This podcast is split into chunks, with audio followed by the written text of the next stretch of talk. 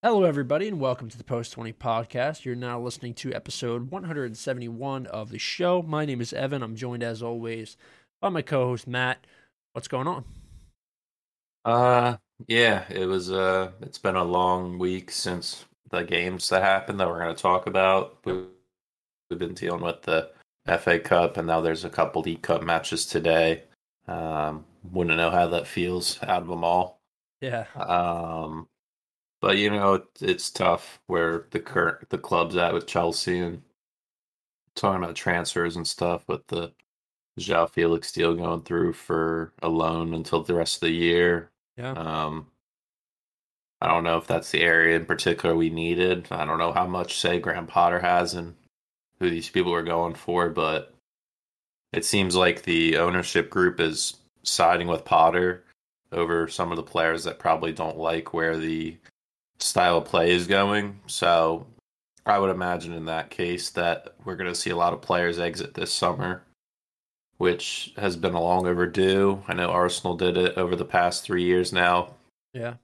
and to see where Arsenal is now, it's it's a good it's a good uh, vote of confidence if they follow in their footsteps there. But yeah, soccer wise, it's been pretty pretty bland playing City twice and seeing everybody else have success besides Liverpool. Yeah. I mean, to go back quickly to Chelsea with the Felix signing and what you just mentioned about Arsenal, it kind of seems like you guys are just hijacking Arsenal transfers right now. Um, yeah, it seems like we're pretty. I mean, obviously, there's still a transition period between changing of ownership and staff and Yeah.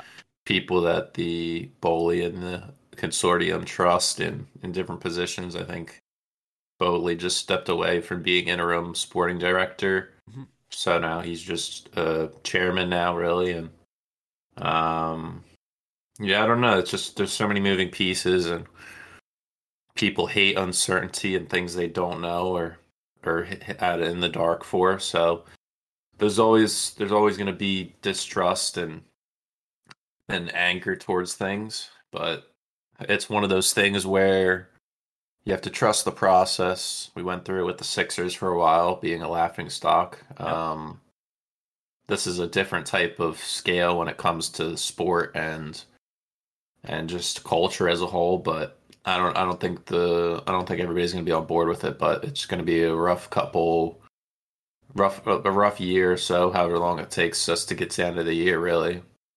Yeah, I mean, I think you guys just need to cut loose some of the dead weight. uh, you mentioned Arsenal cutting the dead weight. It's it's a big thing because if you can clean up the culture and get it to a point where everybody's bought in, then it's like that's that's ninety percent of the battle. I think. Well, maybe not ninety, but maybe seventy percent. Thirty percent talent, seventy percent culture, and it it truly does come down to that because right now the the culture at Chelsea, like a majority of the players are just recycled or rejects. I think like Cucurella is a guy that you guys bought for a lot of money, hasn't panned out.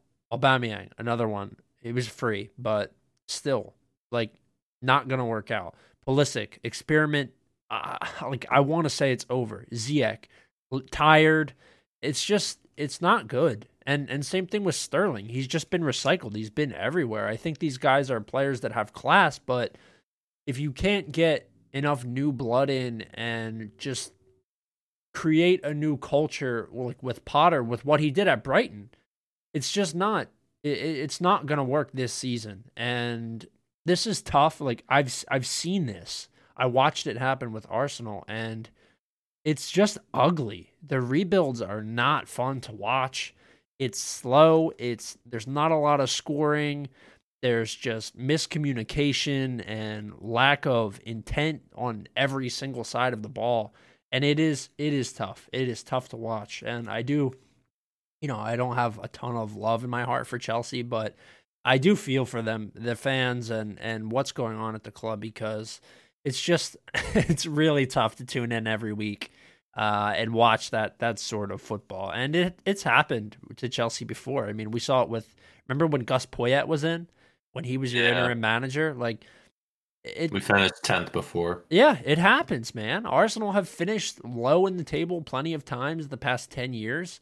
It's it's just you know it's a rebuilding period, and like you sort of talked about with the Sixers, you just have to you have to put your head down and, and keep the faith and hope that that things will get figured out. And to be honest with you, having an owner like Boehly is not going to be much different than having an owner like Abramovich. It's just a matter of getting the right pieces in at the right time with the right manager. And I do think you guys have to give Potter a leash. Um, you have to give him a longer leash because he is a good manager. Uh, that's not somebody you want to see walk away from this job or, or get sacked because the manager market right now is uh, just not it's not great. I mean, outside of maybe Zizou, outside of Z- Zidane and and Pochettino, like I don't know who else you guys would want. You had Tuchel, who was a really good manager. I thought just didn't fit what they were trying to do. Um, and then Potter is not really fitting right now, but I do think he's a better fit for crafting a young team, moving forward, and having success. I don't know how you feel about that, but I do think Potter is the right guy for the job. Yeah, I don't have an issue with him. It's just uh it's the whole dilemma between what people are used to with Abramovich, just chucking managers as they come. Yeah. And this is kind of different where maybe there's a stance of we're gonna go with this guy. We we paid him all this money, we took him mid season for a reason and to just get rid of him like that would make no sense for us and I don't know. I think it's a thing that most people aren't used to with what Chelsea's done over the last two decades. I think it's a different dynamic for the players. Maybe the players have been so used to having the control over the management. And it might be a shock to a lot of them. I think I've heard a lot of people over the past month or so talking about players and their place in the club. And I think I think it's true that only one player maybe has a, a certain future with the team is Reece James. Other than that, it seems like everybody's pretty much replaceable. I've been loving seeing Zakaria play. Yeah, he's he's great. Um, obviously, if if Kanté's fit, you always love to have him, but that's an uncertainty. Mount's iffy. Player of the year the last two years, and now it's been just a massive, massive plummet of of success and and for him personally. So yeah, a lot of things to go around, but there's also a lot of other things going on in the league too. It's we're not living in a vacuum, so yeah, it's true. All right, uh, let's jump into these games. Talk about a couple of other clubs who struggled this week. Uh, Liverpool being the first team. Brentford three, Liverpool one. The Bees get a much appreciated three points here against Liverpool.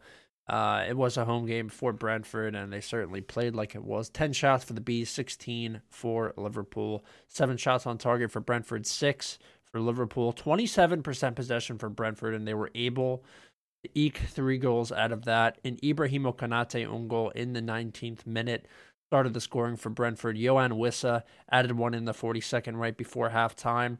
Uh, Ox got one back. It was 2 1 in the 50th minute, and then Bryan Mbeumo put the dagger in in the 84th. I mean, what a performance from Brentford here.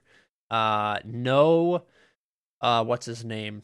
Um, the gambler Toney. Ivan Toney in this one, uh, and Mbeumo and Wissa up top, both getting goals in this one, and then we had Konate with the own goal. But wow, this this Liverpool team just I don't know, man. Nunez has not escaped fraud watch. He's he's still there. Uh, scored a banger midweek, but just not able to finish the uh, the simple chances here. And Liverpool, uh, outside of Salah, just just really not looking good. This is it's it's tough for them right now. And Brentford are are streaking. Uh, they have, I believe, three wins in their last five, uh, two draws.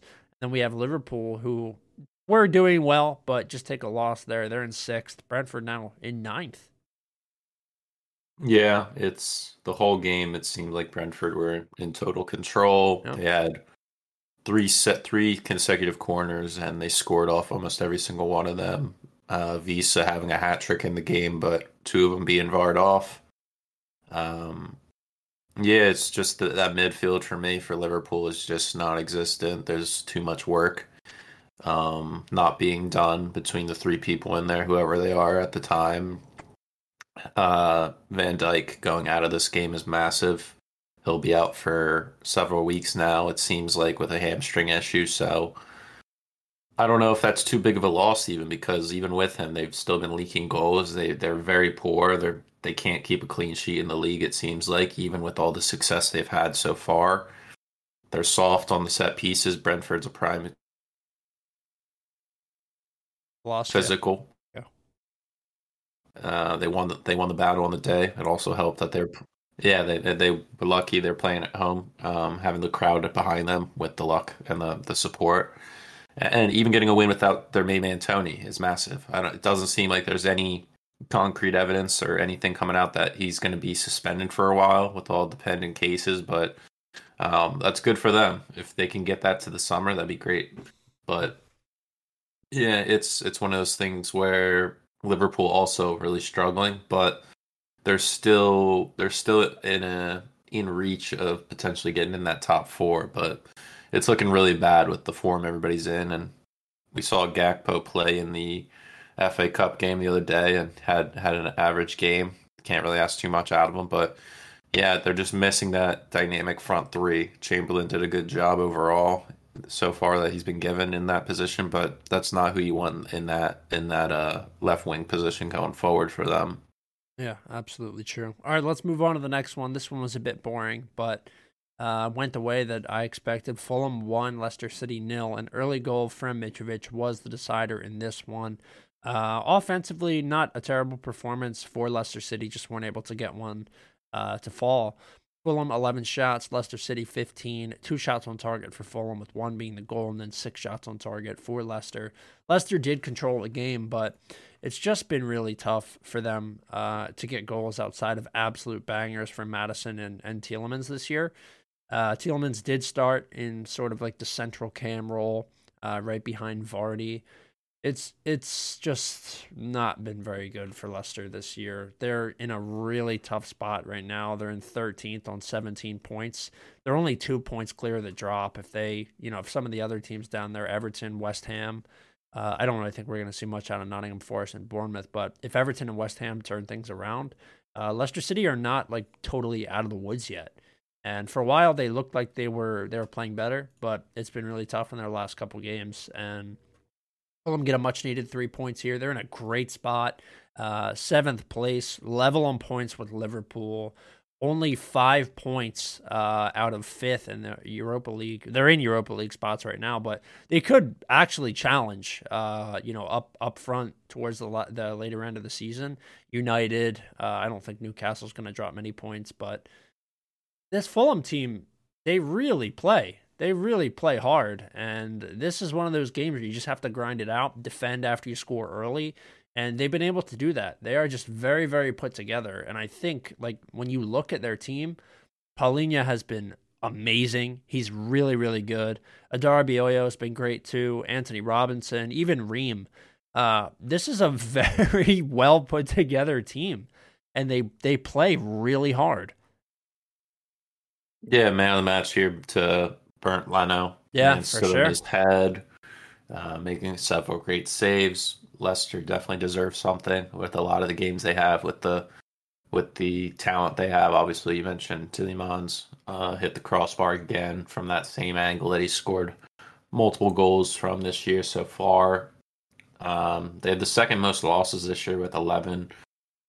Still, like like you mentioned, in that fight for relegation potentially, but it seems like the whole year they've been going going through it with a knee brace, an ankle brace, tape around the shoulder, ice pack. Like they they're really just hobbling to the finish line at this point, trying to do whatever they can to stay up. Vardy finally has hit that cliff. He's fallen off the cliff there that we've all been waiting for the last couple years, thinking when is it going to happen? And it seems like this is the year. So, uh, not having Daka is a big loss. Iheanacho still not getting the time in there, even with Vardy here, and the style that he's been playing is tough. But they they just got to keep pushing on. I know that they they're definitely do a couple good results here and there, but uh, like you mentioned, this Fulham team has really been overachieving, and I think they've been one of the most consistently put out teams. The this eleven that played here is pretty much their eleven game in game out. So yeah. we'll see. We'll see if they can keep it up. Uh, they're battling with teams in that area that are also overachieving a bit, in Brighton and Brentford, and now they have to kind of fight with the big boys in Liverpool and Chelsea as well. Yeah, I mean, I just like like when you when I look at Fulham, I like them more than I like Brentford. Uh, Bright, yeah. Brighton, I think, are a bit more dynamic in attack than Brentford are. Brentford are a little bit more solid in the middle. Um, they do get enough goals to to certainly contend with teams like Fulham and Brighton, but um, I just think like there's something different about Fulham.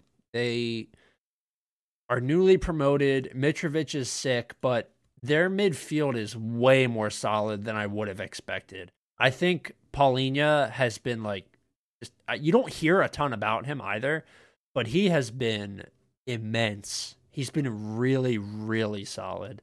And it seems like he makes everybody else around him, as well as the defense, um, just just more short up, more solid. Um, and there's a certainty you get when the, they're working the ball forward. So uh, I think to have like players like Willian and Willian and Reed starting there, uh, you know, like this team is definitely overperforming. I don't know if we'll see it next year, but sort of reminds me of that Sheffield United team. Um, I guess that Ramsdale was goal. Probably what three years ago now.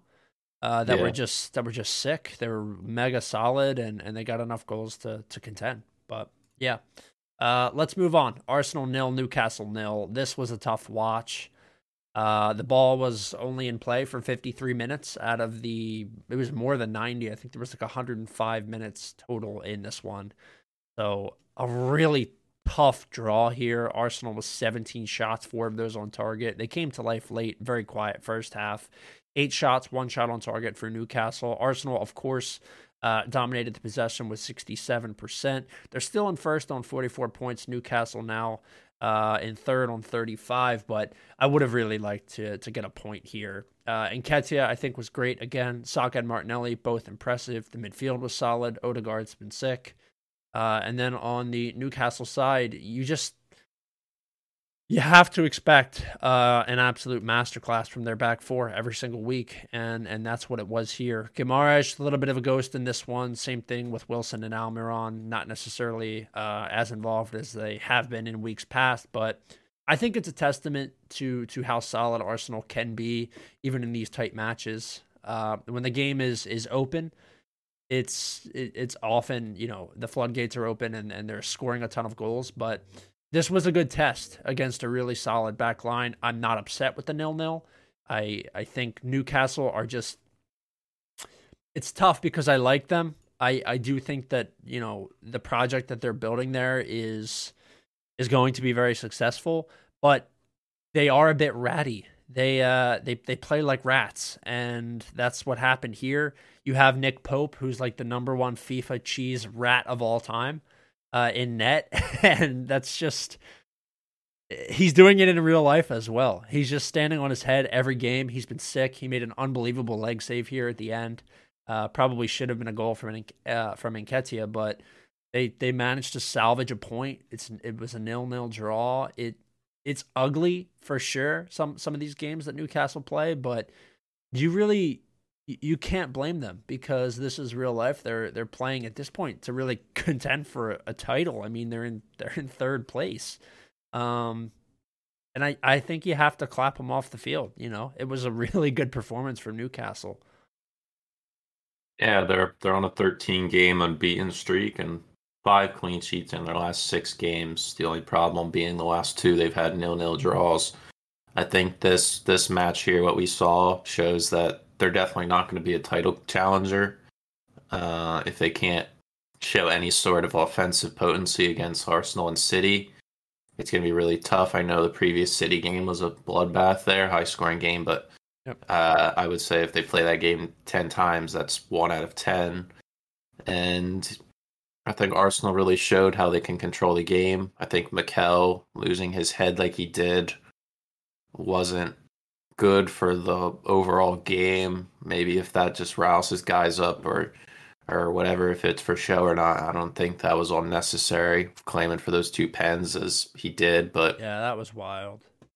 like you mentioned, the ball not being in play for that amount of time was going in Newcastle's favor, and that's kind of how they wanted it to go. Just get the draw and get out of here, and that's the strength of the team. Like you mentioned, the the back five there, including the goalie. So it's hard to ask them to do that week in and week out, but it seems like they don't have a problem with it so far. With the first half of the year almost complete, only losing once, but if they're gonna have to push on and keep up this pace they're they need to start winning these games more. They're they have eight draws, and the everybody else in the top eight, the low the closest one only has four. So they they need to start going for some games a little more. They need some more firepower up there to go for it. Uh, Isak's back. We'll see his involvement if he can take time away from Wilson or not. But yeah, it just seems like they need a little bit more juice going forward in the attack.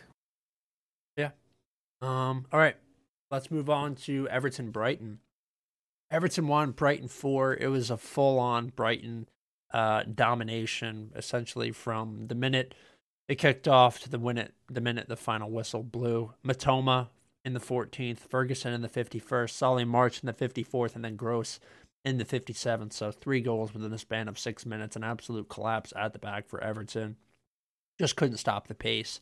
Demarai Gray uh, pulled one back in the 92nd on a penalty, but this game was ever or was was Brighton from the very start. 19 shots, eight of those on target versus Everton's 10 and four respectively. 52% uh, possession for Brighton, but they were able to get four goals uh, out of that split in possession. Calvert Lewin's back, uh, McNeil's in there, but this team is just it's it's not good. Uh, the back line is is decent some weeks and then really bad other weeks. Here they just got exposed uh, with the speed of Mitoma and and Solly March and even Ferguson up top, who had a good game. Uh, and and this is tough. This is a really tough loss for Everton. They're in a extremely dangerous spot right now, in 18th on 15 points. They got four losses in their last five versus Brighton, who have three wins and two losses. One of those against the top team in the league. I don't know, man. Uh, my question to you, you know, before we you you break down some of the more intricate things in the game, does Frank need to be sacked? Because I don't, I really don't think he does. It's very similar to the Potter situation. I I think you have to give him a chance with better players because this is just not enough. Everton did not do hardly any business in the uh, in the transfer window in the summer, and then they haven't done any here either. Uh, Tarkowski, I believe, was the only player they brought in that's in their starting lineup. So I don't know, man. I, I just they're not giving him much to work with. No, they're dealing with a lot of injury issues. We saw in the FA Cup game over the over the weekend. Alex Iwobi uh, had a ligament issue with his ankle, so he's going to be out for a couple weeks, which is important for them because he's been their most consistent guy. He's played every single minute of every Prem game, every league game. Uh, so that's a massive blow to their midfield. Uh, having Tom Davies start in your team is always an issue. That shows where your team's at depth wise. They've really been having to rely on Demarai Gray now to have moments of brilliance. We saw him get a, a consolation goal here with the penalty. Uh, we saw the Man City goal a couple couple matches ago earning them a huge point. They, they just need more moments out of key guys. We know DCL is capable of moments, but is very inconsistent with his time being on the field training because of fitness. Uh, Anthony Gordon has become a ghost, really, for whatever reason that may be. Uh, the start of the year, he was a hot property in the league, and now he's he's just nowhere to be seen. So, I agree with you. I think whether you keep him or get rid of him, it won't make a difference because the team is where it's at uh, with what players you have to offer. The, they have so many young guys on the bench getting in now that it's just uh, they just need a few results to go their way, like the Man City one did. I think they're in a very similar situation where they were last year when it comes to the parity of the league and the teams around them also having having poor seasons. So it just comes down to nicking points here and there. It's early on, still, I would say, even at the halfway point, but I think there still is more time. If they can potentially do something here in the market to give them a little more boost, a bigger boost, uh, maybe in February you make that move to big, maybe bring in Sean Dyche or somebody to just completely lock up shop and just play that hardcore defensive ball. And I think I think he would do okay, but yeah, I think just keep him for now. There's not really a point. And for Brighton, it was just it was a free for all. I mean, that third goal, I think it was. Yeah. For I don't know, sorry, the last one when uh, Everton had a corner, it was cleared. Gueye just passes a ball back, thinking there's Tarkowski or somebody there, and it's just Evan Ferguson going in on a breakaway, and or sorry, Pascal Gross, and I mean that was just the icing on the cake for how bad that was, and moments like that you can't blame Frank. No, I mean, exactly. It's what I mean. There's just so many players in this team that are absolute dog shit and you can only work with so much. I mean, I know it's it's tough. It's tough. They just real they just can't give up these early. I mean, going down three 0 at half, or yeah, going down like they did in that second half is just un- inexcusable. Sit three goals in six minutes. Yeah, I mean the guy's playing with non-rare golds. What do you want him to do? I, well, I, just, I don't even know if he's even that there. He might be playing with silvers. It's possible. It's not like it's FIFA 12 where you go with the all Brazilian silver team. I know you just can't do it. It's it's very tough. They have to get somebody um, who's just dynamic up top and is gonna play every week. That's yeah. what you need. Somebody that's going to play every week. DCL and that's what is not Charleston him. was. That's that, what Richarlison was for that's them. right. He was. He was a true workhorse. He saved them last year. Um, and now it's it's funny. now that he's at Tottenham, he's been injured constantly. Yeah. Yeah. So maybe he just shouldn't have left Everton. Uh, and I don't think you know keeping Richarlison would have been enough to like totally salvage Everton's season, but it certainly would have been easier to to keep a more steady lineup and, and have somebody you can rely on if they would have just kept him. But that's just not not how it panned out. They needed the the money from Richarlison and. The other thing is, before we move on to United Bournemouth, is Everton is a team in transition. Uh, Usmanov and whoever uh, Fushira, I think his name was, were like the two guys that were essentially owning it. But now that Usmanov has been uh, apprehended by the you know world police, essentially, same thing with um, with Abramovich, the team has to be sold uh, because Fushira was just left holding the bag. He's gotta he's gotta sell the team because he actually doesn't have the money to run the team.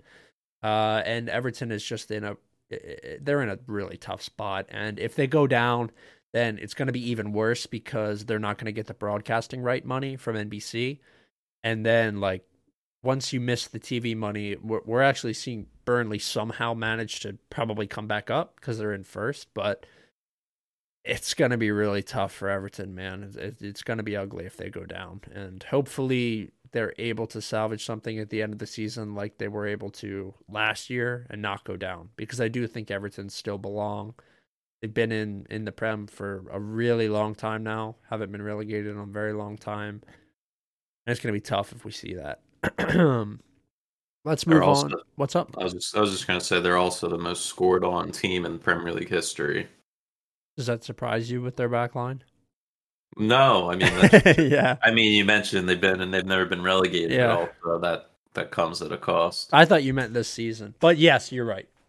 Uh, I mean, that they, is very yeah. true. That's going to be tough going with with Bournemouth and Southampton. That's a tough fight there for that that trophy. Yeah, absolutely. Okay, United three, Bournemouth nil. Casemiro with another goal in this one. He scored in the 23rd. Luke Shaw got one in the 49th. And Rashford, of course, gets one in the 86th. 18 shots for United, six shots on target, 60% possession versus seven shots for Bournemouth, four of those on target. This Bournemouth team stinks. They were playing spoiler earlier this year with Philip Billing and Dominic Solanke getting goals uh, in just like the most obscene spots. They were coming back, they were fighting, and now it just seems like everything's been drained out of this team. On the other side, I mean, United, they they gave Lindelof a start here. Maguire's back in the team. Uh, the Butcher came off the bench. Malacia not in. Wan-Bissaka is getting some burn again, which I think has been good. Uh, Aaron Wan-Bissaka has actually been sick the past three weeks, and I'm really glad to see him uh, getting a start now because he is, I think, their best right back. I think he's better than Dalot. even though Dalot actually wasn't bad this year either. This team just looks so much better with Casemiro, man. It's nuts. Uh, Van de Beek is shit for sure. He's done. Uh, he also got his leg just absolutely snapped in this game. So we're not going to see Donny Van de Beek anymore. I think his career is probably finished at United and maybe just finished in general. He'll go back. He'll go back to uh, the Dutch leagues and and just rot. But yeah, I mean this United team is good. They're bringing Ron like off the bench. He didn't come in in this game, but there is a little bit more depth here. Uh, Elanga and Garnacho off the bench is sick. You have a lot of pace there. And I think Rashford has just been so, so good. And if Rashford is able to continue to perform like he's been doing uh, in that left mid position, I just it's it's going to be tough to see United really falling any further down in the table. They've they've got four wins in their last five. Ten Hag seems like he's changing the culture, and this is essentially all you could ask for as a United fan. They have been very very good. They're they're you know tied for third place right now, uh, just out on on GD and. I don't know. Uh, I was wrong about United. It seems because they they've been really good. Yeah, this if you replace Casemiro for McTominay, I mean, this is a prime Ole Solskjaer team, and like you said, with the way they've been performing, it's it's incredible.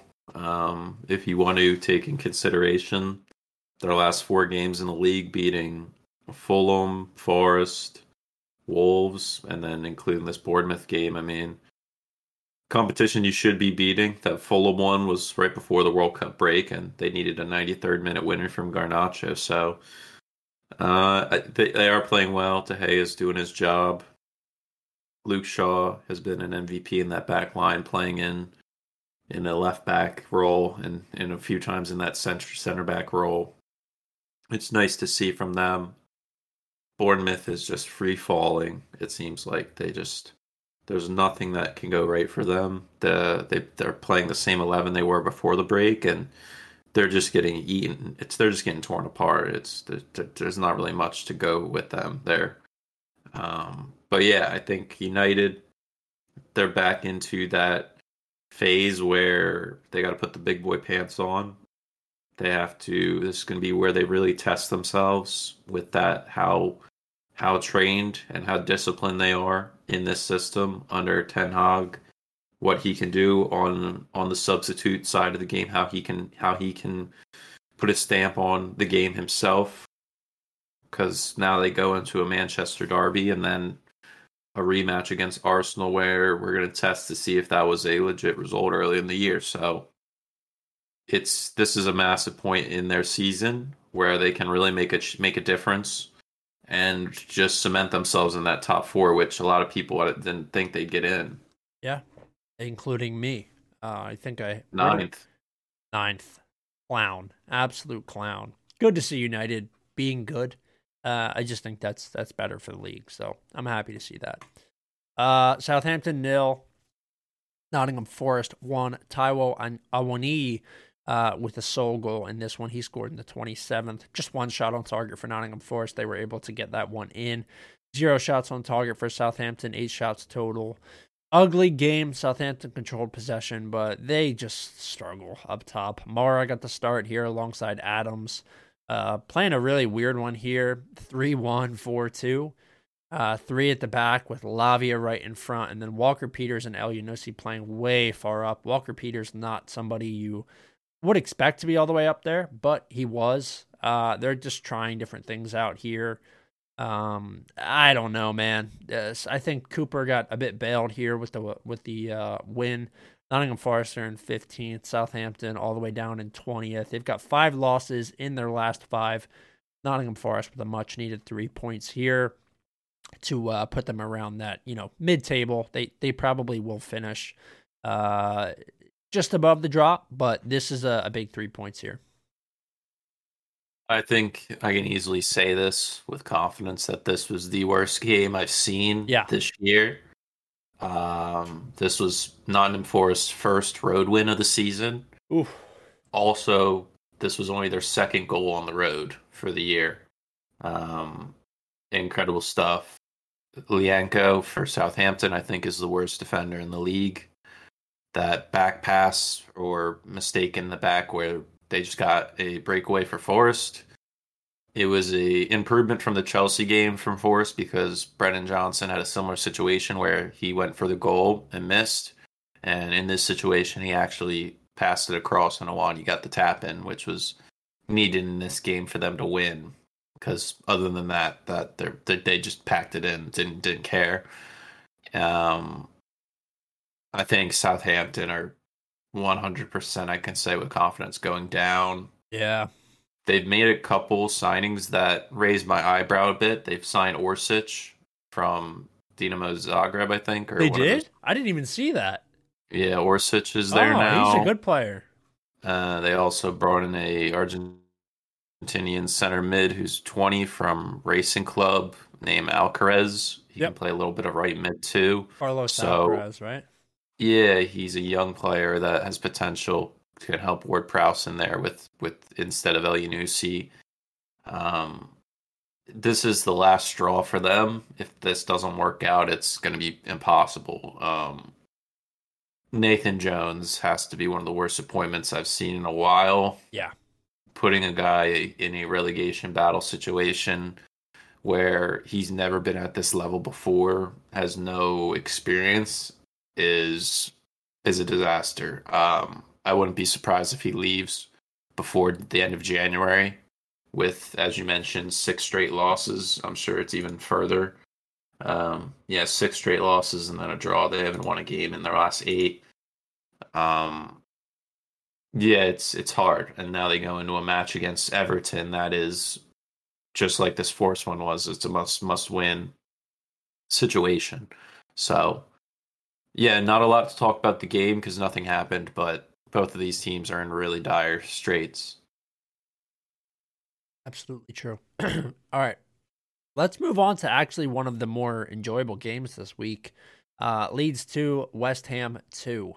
Wilfried Gnonto, I don't I'm not sure if you pronounce that like uh gnocchi or gnonto. I'm not I'm not exactly sure. He scored what's up? I think the G's silent. So Gnonto? Yeah, we'll go with that. All right. So Wilfried Gnonto with a goal in the 27th. Uh, Lucas Paquetá with a pen uh, in stoppage time of the first. He scored in the 46th minute.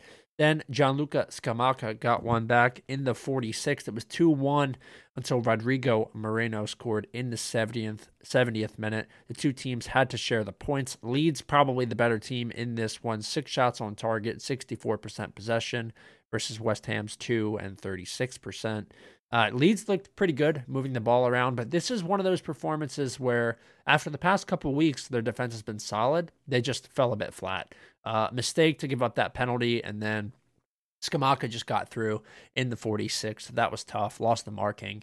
Uh, but yeah, I don't, I don't know. It's good to see Leeds score, but it seems like when they score, they also let up goals. So that nil-nil draw against Newcastle a couple of weeks ago was, or yeah, it was a, week ago or two weeks ago. Uh, that was a huge result. And then they let up two goals to West Ham, who are just considerably worse than Newcastle. Uh, I, I think it's just a, a, matter of delegating responsibility. That that's what it comes down to because you see like when the players are more activated and going forward, the defense struggles, and then when they're not worried about scoring at all, they are able to defend as a unit and and keep goals just out. So I don't know, man. I think I think you have to get somebody else in. I think you have to get a better player in going up top. Aaronson's been okay, but he's not going to be able to give you uh, the the premium service that you need when your your starting striker is Rodrigo. Bamford experiments over.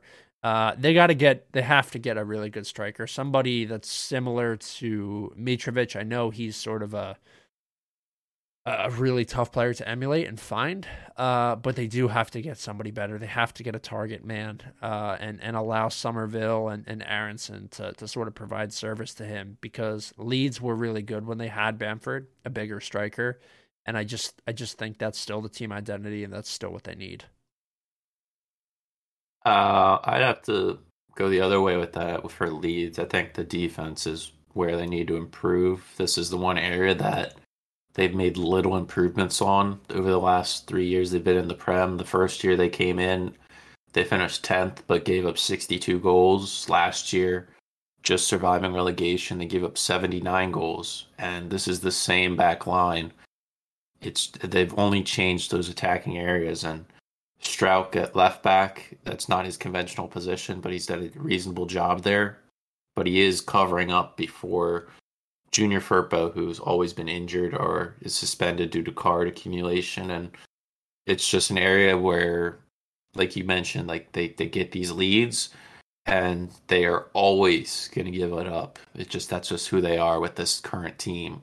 So uh, credit to West Ham taking their opportunities when they did. That second goal, Brendan Aaronson had a huge mistake with that back pass, and Scamacca just buried it from 25 out. But they're never out of a game. That's the thing. They they they they will make mistakes, but they're never out of it. That's just who who they are. And I think until they make those defensive improvements, they're always going to be a bottom half team in this league. So credit to them to fight back and get the point. But West Ham, I would say, are in a worse situation with finishing in the top seven consecutively now in two years. Yeah. And now they're in a they're in a dogfight for their lives and David Moyes is fighting for his job at this point. And it's it's really tough. This was their first point in their last six games.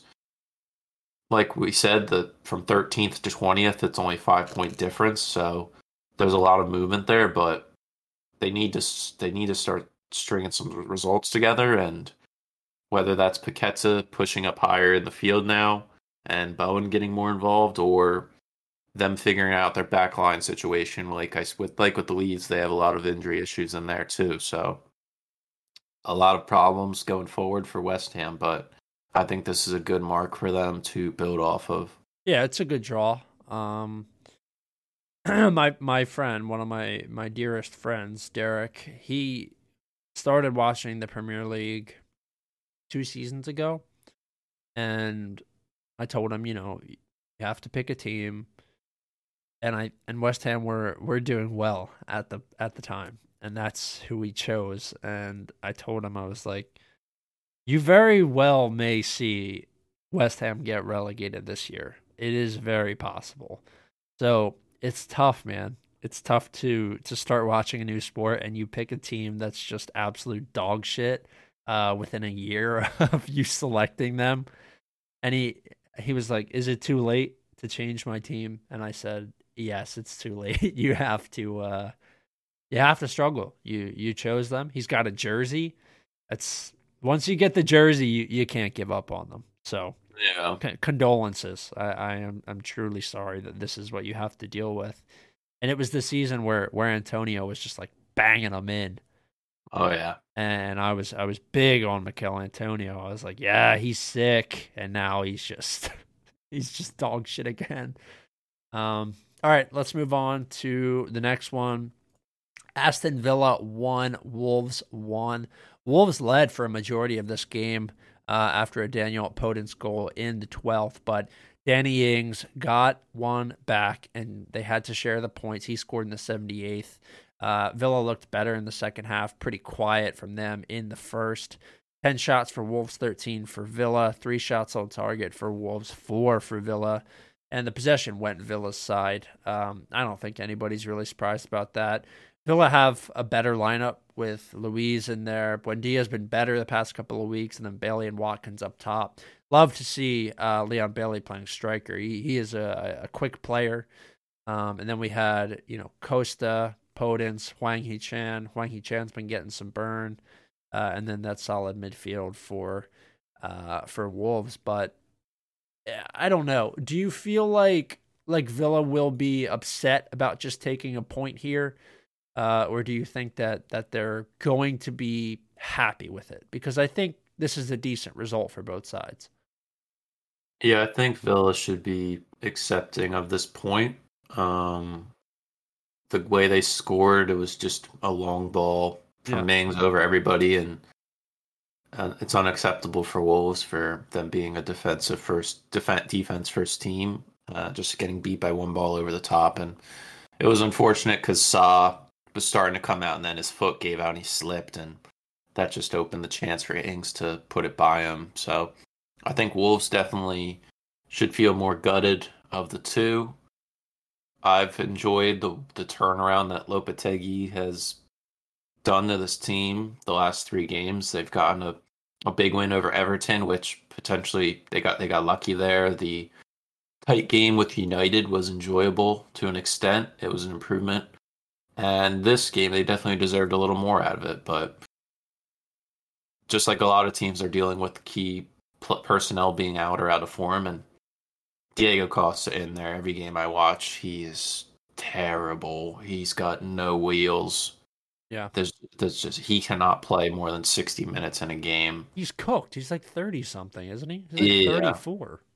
Yeah, that's just there's there's no gas left for him and it's it's tough to watch at times. He's just a guy that needs to be in the area for the ball to get whipped in and for him to just poke it in once. He cannot he has no Podence is a big big Keith guy for them. Picked up a knock, so I don't know what his status is at this point, but they're starting to get a bit of run in. They're, they're figuring out who their main 11 are. And just like a couple other teams, they're starting to pick things up. And I think having that new manager bounce is a big boost. And I think they're in a good spot to continue moving forward. They got a they got a stretch of games here where they definitely can pick up some points. Yeah, I don't I just don't understand why Wolves would go in for Costa. Like I don't understand what the point is. I think it was a last second thing, like a lot of teams do. They just see the availability name. of people. You have the, the name recognition. He has the pedigree in the league. Uh, he scored 20, 15, 20 plus goals in the league multiple times, and he's a Premier League winner. So there's that off chance that he can have a similar impact. He's yet to score. So um, that's a mixture between him and his current stage and also just the club philosophy and the playing style in a way. So um, I don't know. It's tough. Uh, we we need to see Jimenez get back into the groove. That that I think he's a key guy they need. We're starting to see that. Uh, Mateus Queen Cunha they got from yeah, Atletico Madrid. Yeah.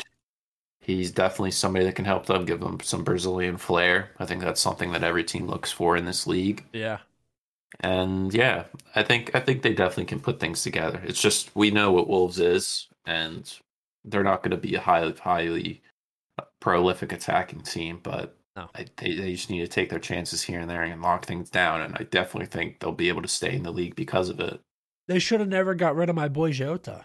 it's been the yeah, uh, it's tough. It's been the same. Like it's very similar to Everton letting go Richarlison because not only are they both like very dynamic attacking players who can play on the wing or mostly in the center, but are also good on the wing. Um, like they let him go and he's just been banged up since. He's just been more injured since. I don't I don't know if that's like a mental thing. If well, that doesn't make sense, but playing in more competitions yeah, than Wolves are. Like I guess that's true. I just think like he was he was perfect at Wolves. He was so good. And they let him go for a decent price, but still, like they haven't done anything with that money in return. Nunes maybe and and Cunha is a good signing as well, but I don't know. It's just it's just not been good. And Hwang Hee-chan hasn't been that great for them either, even though no. I love him. Uh just just hasn't been good enough. So I uh I'm gonna let you have these last two games. I totally forgot that the past two weeks we've been rotating games, uh, so I'm gonna try and make it up to you. Okay. Well, this was it was perfect to hand this off because this was my fraud watch game here with Son and Lloris, and wow, Patrick Vieira. Maybe I was too quick to pull you off it. Um, yeah. This was this is just prime Palace inconsistency. Um, the first half, though, Palace definitely should have gotten the lead here. Several chances here and there. Oliver Skip in the middle for Tottenham is absolutely shit. Um, it's tough to watch him in there. Him and Bissouma just aren't there. They they desperately need Bentancur back um, as soon as possible. But I knew that if Tottenham got to the half here level, it, they'd be perfectly fine, and that's what happened here. 48th minute, Harry Kane from Perisic, and then on the 53rd, he gets a second from Bryan Gil on the wing. Uh, class goal, quick snapshot back post. Guaita had no time to react. Matt Doherty, who has had a massive resurgence into this team, playing over Emerson since the break uh, finish. He's been phenomenal. Gets a goal, and then Son Heung-min in the in the 72nd, uh, Kane with the ball over the top, deflected on, uh, and Son puts it away for a fourth. Uh, Tottenham were just having an enjoyable time here. We're never really too stressed. After that first half, Lloris made a couple nice saves. And this Crystal Palace team, it's just there's just something off. I don't know. Just getting overrun in the middle a bit. Um, that new signing Doucouré has done okay, but seems to be overwhelmed at times. And Schlupp is a guy with a massive engine, but his technical ability just isn't there. So maybe an over reliance on those front guys to do the job. They're definitely not a team that can keep up with with Spurs firepower, and yeah, just overall they're in a rut right now. It's it's tough to watch them win, go out here and surprise people and win.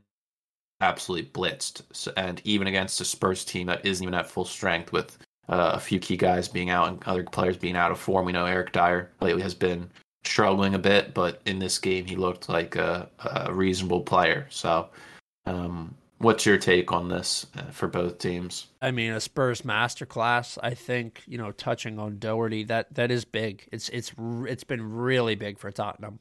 Uh, Emerson just certified dog shit. So bad. We saw him in the game, but moving Doherty in, letting him play wingback like he used to play, that has been huge for them. He's yeah. been so, so, so much better. And then Perisic playing on the opposite side. It frees up a little bit. It, it frees up Son and, and Kane to be creative and to link up. And they were able to do that in this one. And I just think, like, three at the back is the way that they have to play. Doherty's got to be in there. Perisic's got to be in there. And then you have Højbjerg, who I think is good. I like him. He doesn't provide a ton, you know, offensively, but he's a DM. This is just how he's supposed to play. I think he's very solid. Uh, I sort of think of him like body type wise, like Casemiro. Uh, he's not as technically gifted as as Casemiro is, obviously, but he is a very good player. I don't know about Skip. I don't think he's great, but he's he does enough what I worry about with with Spurs is like the bench because you look at the bench here, they have zero options. Uh, no Richarlison, no Lucas Moura. Lucas Moura is out. It looks like he's going to be getting a tr- uh, a transfer somewhere. I don't know where, but like they have to figure out somebody else to slot in for Bryan Gil, That's where probably Lucas Moura like would slot in and, and probably play well. But I, oh yeah, Kulu, Kulu as well. He's injured, right? Yeah, that's true. Okay, so maybe not. Um, but but yeah, this this Spurs team on their day can can truly beat anybody. I I fancy them to to beat even a team like City. You know, uh, when Kane is there, Kane is ready to play. He he is amazing. It's just can score with with any part of his body. His positioning is unbelievable. It was really good in this game, and when you get a performance out of Son too, uh, Spurs are a dangerous team. Uh, and then on the Palace side, yeah, maybe a bit quick to uh, to take Vieira off uh, fraud watch. This is this is the tough one, but Palace don't show up every week. That's what it comes down to. They are they can be really really good on their day. They're in 12th right now on 22 points. They do have two wins in their last 5, but the other 3 are losses. They're they're not a team that draw. They just they really don't draw all that much. And I think if they don't get out to an early lead and keep their foot on the gas, which they, they do a lot, then they they just they they they wilt. They don't have the mental fortitude, and it seems like to me, um, Vieira is not able to dig them out of the trenches when they're in them. So 4 0, uh, good win for Tottenham, but I don't really have any worries about them. They're still 11 points behind Arsenal and I think it's still been kind of a disappointing season for them. Uh, and there's a lot of talk about Conte and the project and uh, sort of what Levy is willing to spend. And he's not willing to spend much. Yeah, mean, Conte is a guy that's you're either all in or you're out. So um, he wants more investment, and Tottenham has historically been a team that's pretty conservative in the money sense. So we'll see. Matt Doherty, also a former Wolves player, could have used him as well this year. Yep. Um, and as well, we'll see if that gap expands to 14 after Sunday. Yep. We got North London Derby. Um, but last game here we got Chelsea nil, City one. A result I definitely thought was highly possible. Uh, obviously, City winning, but I definitely thought it'd be close like this. Um, the first half couldn't have gone worse. Raheem Sterling pulling up in the fifth minute with a hamstring issue comes out. Uh, up steps Aubameyang. So now we're playing with ten men. Um, and then Pulisic is in on goal. Nice worked play going forward for Chelsea. John Stones puts a phenomenal tackle in um, and blocks his shot, but at the same time injures Pulisic. So uh, another sub in the 22nd for Chukwuemeka, yeah. who I think did okay to, in that game. I think he was impressive. Yeah, it was it was weird that he didn't start for the cup game after, but I, whatever. And then that was our best first half. That was where we could have gotten something. City were vulnerable. Um, this was Walker's first game back in a while after the World Cup, so could have taken advantage of that. Uh, Pep comes out, makes some security substitutions, and Akanji and Rico Lewis, who has been doing a really nice job, academy guy for them. He's only 18, fits right in. Uh, and then the big subs came in Mahrez and Grealish. Having guys like that come off your bench is something that every club in the league is jealous of, um, and is the reason why they won the game here. Mahrez scoring from Grealish, uh, ball to the back post, tapped in. Kepa has to be on fraud watch, unquestionable. He he comes out, and it looks like he's gonna palm it away or grab it or something, and he like does a little knee slide with his his left arm being the plant, and he watches the ball go across his face and just Mahrez beats Cucurella to it, which discredit to Cucurella. Like he needs to do better, but I don't understand what the decision was from Kepa, And then maybe ten to fifteen minutes later, on the opposite side, Mahrez whips a ball exactly the same as the goal from Grealish. And he does the same thing, and Haaland almost scores. Like I don't know what was going through his head there and then from there, Potter puts in a bunch of the young guys. We put in uh, Omari Hutchinson, who we took from Arsenal in the summer, youngster there. Yeah. I mean, can't really ask him to do too much in this game. Lewis Hall comes in, Gallagher Gallagher comes in, and now it's looking like a full U twenty three team out there. Yeah. And I saw some dog out of some guys, which was nice, but everybody's just looks a little lost in the play and there were times where we definitely could have got something. The the last shot from Lewis Hall, he skies it. I mean, he's only 18, 19. Yeah. That's a lot to ask for him, but you gotta gotta do better there. If you're getting in this team, there's some trust in you. So uh yeah, it's a tough result to to watch, to take in, to to move on from. And then obviously the FA Cup game was much worse, but it, it drags on and it puts us in a situation now going into this Fulham game come Thursday where it's a it's a must win game. That's a must. Yeah, absolutely. That's a must win. it's a team we're right there with in the league somehow, and they're flying in on form. But the only consolation is Mitrovic is suspended from that game, so that that gives us some hope. But I don't I don't know.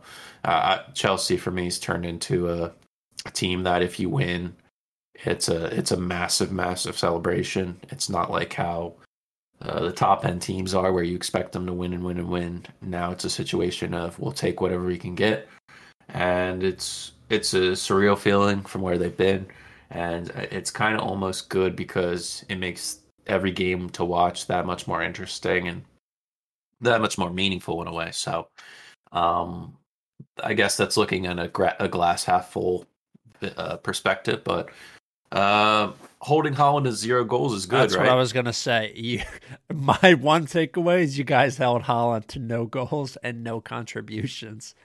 So I mean, that's that's pretty good. Yeah. Um, Mahrez, nice goal from him. This team, it's interesting because Pep has so many options. So Yeah. so so many options. Walker, he's back now. Um, you have Gundogan and KDB who have pretty much been in the team the whole season, but so many options with Foden. Cancelo played right mid. He can play anywhere on the pitch, which is just so nice. Uh, you have Grealish off the bench. You have Alvarez, who's been really good. Rico Lewis, even decent.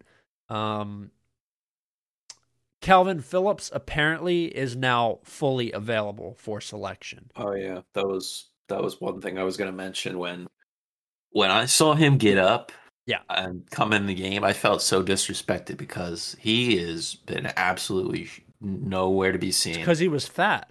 Did you know that? when he came on, and I was when I was watching with Zach, and they made a transition play where he was pushed up in our half, and we won the ball. I was like, "Let's fucking go! Run, go down his side, Yeah. because if he tries to keep up, he will tear a hamstring." It Yeah. looked like it looked like an alumni game where you look at each other and you're like, "I'm not getting back." No. Let them deal with it. That was exactly what I saw when they were running at him. Like it, we needed a gun at him, and that's where all the play came from. That was the, where the Lewis Hall shot came from. It was down his end. I mean, the fact we couldn't get something better from that was was upsetting. yeah, it's tough. Um, He was so bad. he he's just that was tough, man. He it's it's tough that they let him go from Leeds because he's a player that needs regular run. And I know what this is like, like having a body type like that. He's wide. He's really wide. He's got broad shoulders. And if you don't if you don't do cardio every day, if you are not actively trying to keep yourself in prime physical shape, you are going to get fat.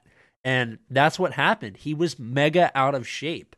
And now finally, I guess Pep said like he's in decent enough shape to to sort of be available for selection, but he did not look good, dude.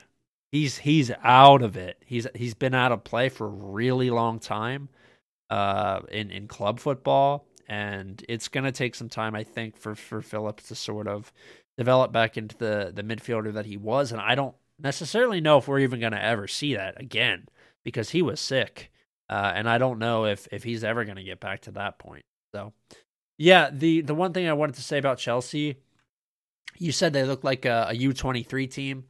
Uh, the team that is leading the table right now at one point last season also looked like a U twenty three team. So keep your head up.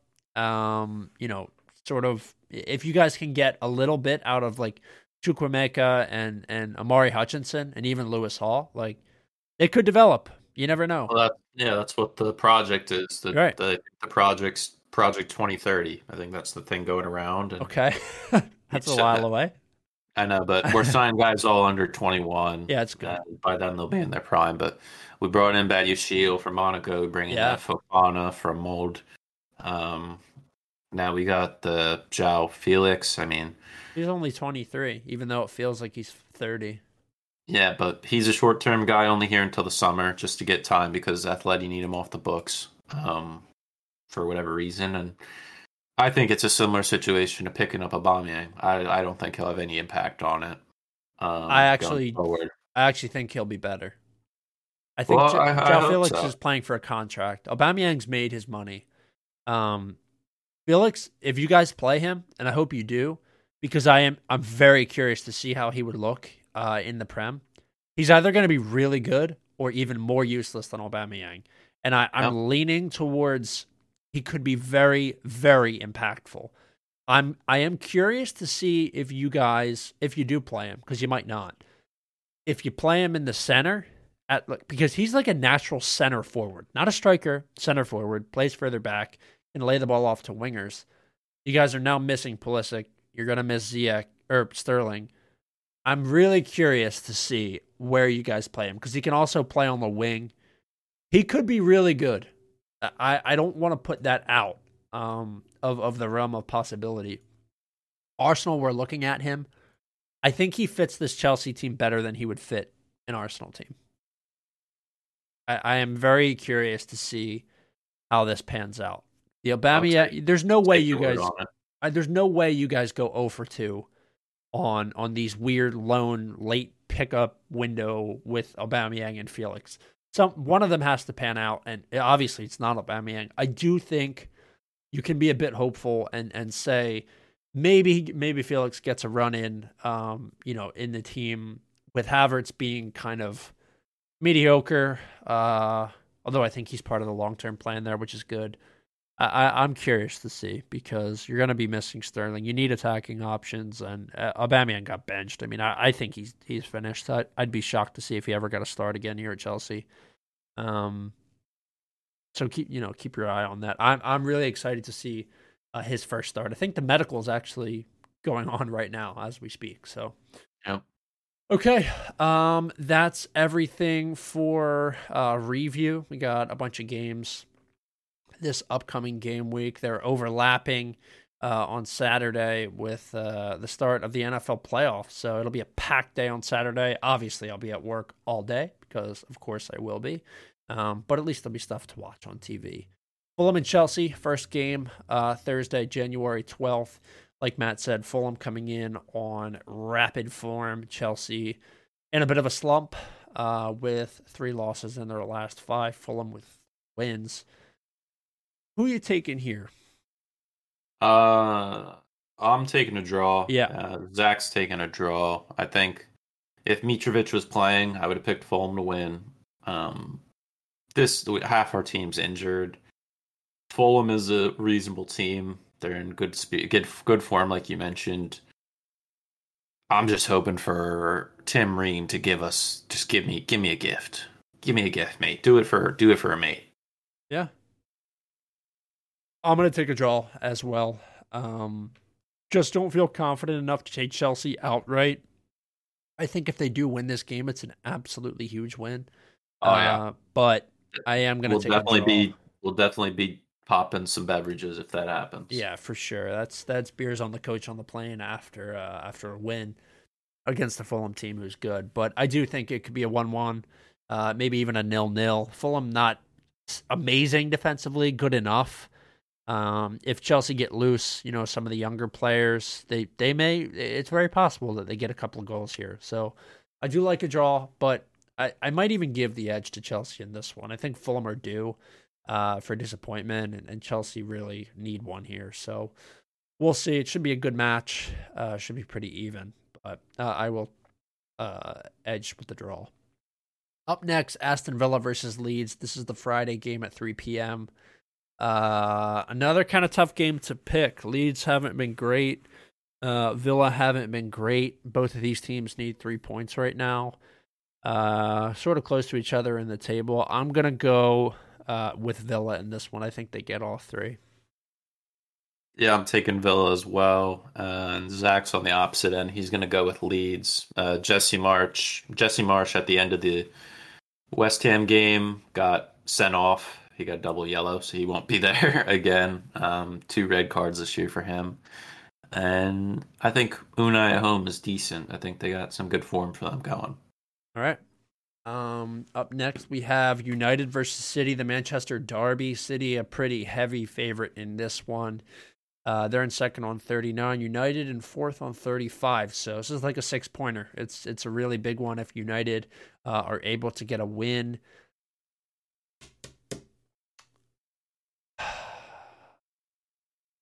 This is the toughest derby I've had to pick in a while this is a really tough game to pick because United have been sensational their last four games, uh, and City have looked somewhat uh, mortal compared to what they usually look like. I think I'm gonna take a draw, um, but it's it just comes down to Haaland. If Haaland gets loose, if if he if he slips a defender and scores one goal, he's gonna score three goals. So it's either going to be a blowout or like a dead even, just stalemate, nil nil. Uh, so I'm going to take the draw. Yeah, Zach's going to take United outright. Uh, they haven't won this. They won one of these games last year, 2 0. Um, but I'm right there with you with the draw. I think it'll be close. It's, it's, I don't know. It's going to be really tough. I'm, I'm almost ready to talk myself out of the draw and just go with City, but I think at Old Trafford should help. Yep. Um. Okay. On to the next one. Wolves West Ham. Ugh, sleeper taking the draw again. Yeah, I'm right there with you. The more I thought about it, the the harder it became, and I just thought just go with a draw. That's that's just dead even there. And then Zach's gonna take Wolves outright. All right. Uh, next one is Nottingham Forest versus Leicester. I'll take Leicester in this one. They got to bounce back. They got three losses in their last three games. Nottingham Forest got that uh, impressive away win. I guess you could call it impressive because it was their first of the season last week. Uh, but I do think Leicester a better team than Nottingham Forest, and I'm going to back the Foxes to get this one. Yeah, Zach and I are both taking Leicester as well. Uh, Forest are good at home, but I just feel like Leicester outclassed them a bit and should definitely have some advantage here. Brighton versus Liverpool up next. This is another tough one, but I'm actually very, very confident that Brighton are going to make this a game. I think Brighton win this one outright, just based on how Liverpool looked uh, last week against Brentford. I think Brighton are an even better team than Brentford, and they can certainly get a win here. So I'll uh, I'll take the Seagulls. Yeah, you read my mind. I'm going with Brighton as well. I think that back line's massive problem for Liverpool. They yeah. defend with three when Trent gets up high, and that's just a massive spot. And Mitoma is going to be on that side. I think he's going to eat Trent up alive. Uh, Zach's more optimistic. He's going to go with a draw. Okay. Uh, then we have Everton versus Southampton up next. Southampton, the underdog in this one. Everton, pretty heavy heavy favorite at Goodison. They play better at Goodison, but both of these teams, uh, in their last 10 games, these two teams have a combined nine losses and a draw. Uh, the one draw being Everton's. This is ugly. I'm going to take Southampton. Uh, I think they try and get themselves out of this. They're going to jump to 15th if they get three points here. And I do actually think they get three points just because Everton have been so, so bad. Yeah, this is one where you could talk me in any of the three directions, yeah. but uh, I'm gonna back Everton here, and so is Zach. I think I think this is a game that they could take advantage of because Southampton are just that much worse. It seems. All right. Um, Brentford versus Bournemouth up next. That's an easy one. I'll go with Brentford. Yeah, I think this is the easiest one to pick. The with the form both teams are in, and potentially that might be the reason why we all get it wrong. But I'm gonna take Brentford as well, and so is Zach. Okay. Uh, where are we up next? I lost my page. I got it. Chelsea versus Crystal Palace. Uh, they're playing three days after they play on Thursday. This is a tough one, but I'm still going to go with Chelsea in this one. I think they can beat Palace. I'm hoping the same. I'm taking Chelsea, and so is Zach. All right. Um, Newcastle versus Fulham up next. Another one where they just play a couple of games or a couple of days after they play um, on Thursday. This one's on Sunday, same as Chelsea. Tough, uh, really congested here for them, but I'm still going to take uh, Newcastle regardless. I, I just think even if they did have full rest, Newcastle are the better team. I think they can beat Fulham. Yeah, Zach's taking Newcastle as well. I'm going to go with a draw. I think with Mitrovic getting rest, he should be prepared to go after this defense. Yep. Uh, and then our. So wait, hold on quickly before we get into the North London Derby. Wow, we have two derbies this week. Um, Palace and United. Are we previewing those games, or are we going to wait? We're gonna wait on the the Palace and United one. All right, cool. Um, okay, so Tottenham Arsenal, last game of the week. I'm taking Arsenal in a rout. I think they batter the fuck out of Tottenham. Yeah, I'm going with Arsenal as well, and Zach's gonna go with a draw. It's really hard not to pick Arsenal here with with how Tottenham's defense has been playing since the break. Yeah, for sure. Uh, okay, we have a packed weekend here. A lot of stuff going on. Uh, we just actually, you watched the college football uh, final last night? Yeah, I watched the start of it. Um, wow, destruction. Yeah, it's it's just not what I expected. I think they broke the record for most points scored yeah, in a championship. I mean, that could not have ended in a worse case or in worst worst like just uh, it's just tough to put words into it because it was just that poor a performance from the Horn Frogs. I mean, disaster. I, I loved the pregame um, talks with the game day guys when they had Saban on because they were making remarks of Georgia being that next team up and stuff, and Saban's just there, giving those looks, and just he can't really say anything because Yeah, they've just getting bullied by Georgia. I know. It was crazy. Um, this isn't a college football show, but it was. It, if you guys didn't watch, I mean, it was. It was crazy. Um, I forgot to say our records last week. You Oh. went five and five, right. and Zach and I went six and four. And do you have any updates on your fraud watch? You, last week you said low key, uh, under the radar, Saliba and Darwin Nunez were on there. And is there Oh. any updates to that? Yeah, Darwin's still on.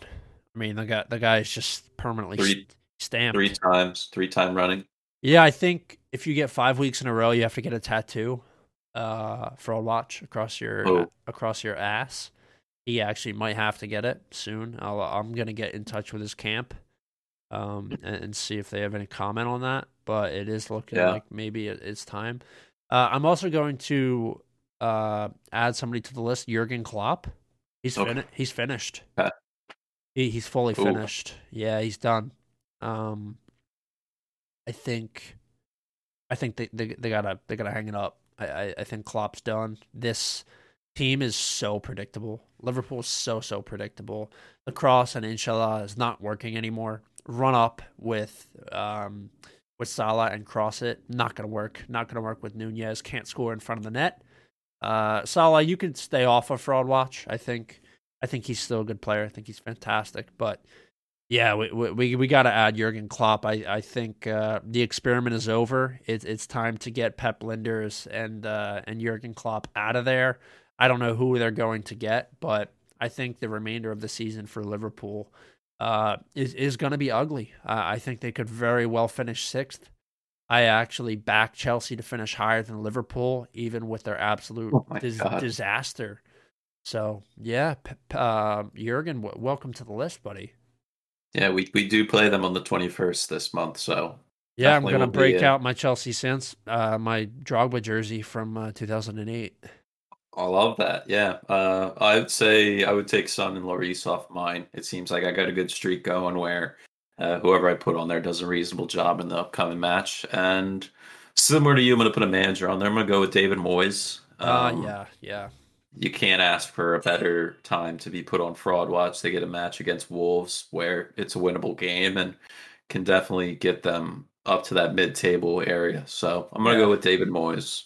So so Moyes can easily beat the allegations here, uh, with with a win against Wolves. At least beat the allegations for a week. Uh, but but you know Klopp. I don't know. I don't know if you can beat the allegations with a win against Brighton. I'm not sure. Uh, I'm not sold on that. So, Jurgen, watch yourself, buddy. David You Moyes, mi- watch yourself. Yeah, if it doesn't work out for Klopp, you might have to go do uh go publish more books with Lijnders. Yeah, he's gonna have to. He's gonna have to go publish Oh, his author. entire book of tactics. Like yeah, that is still one of the most insane things I've ever seen.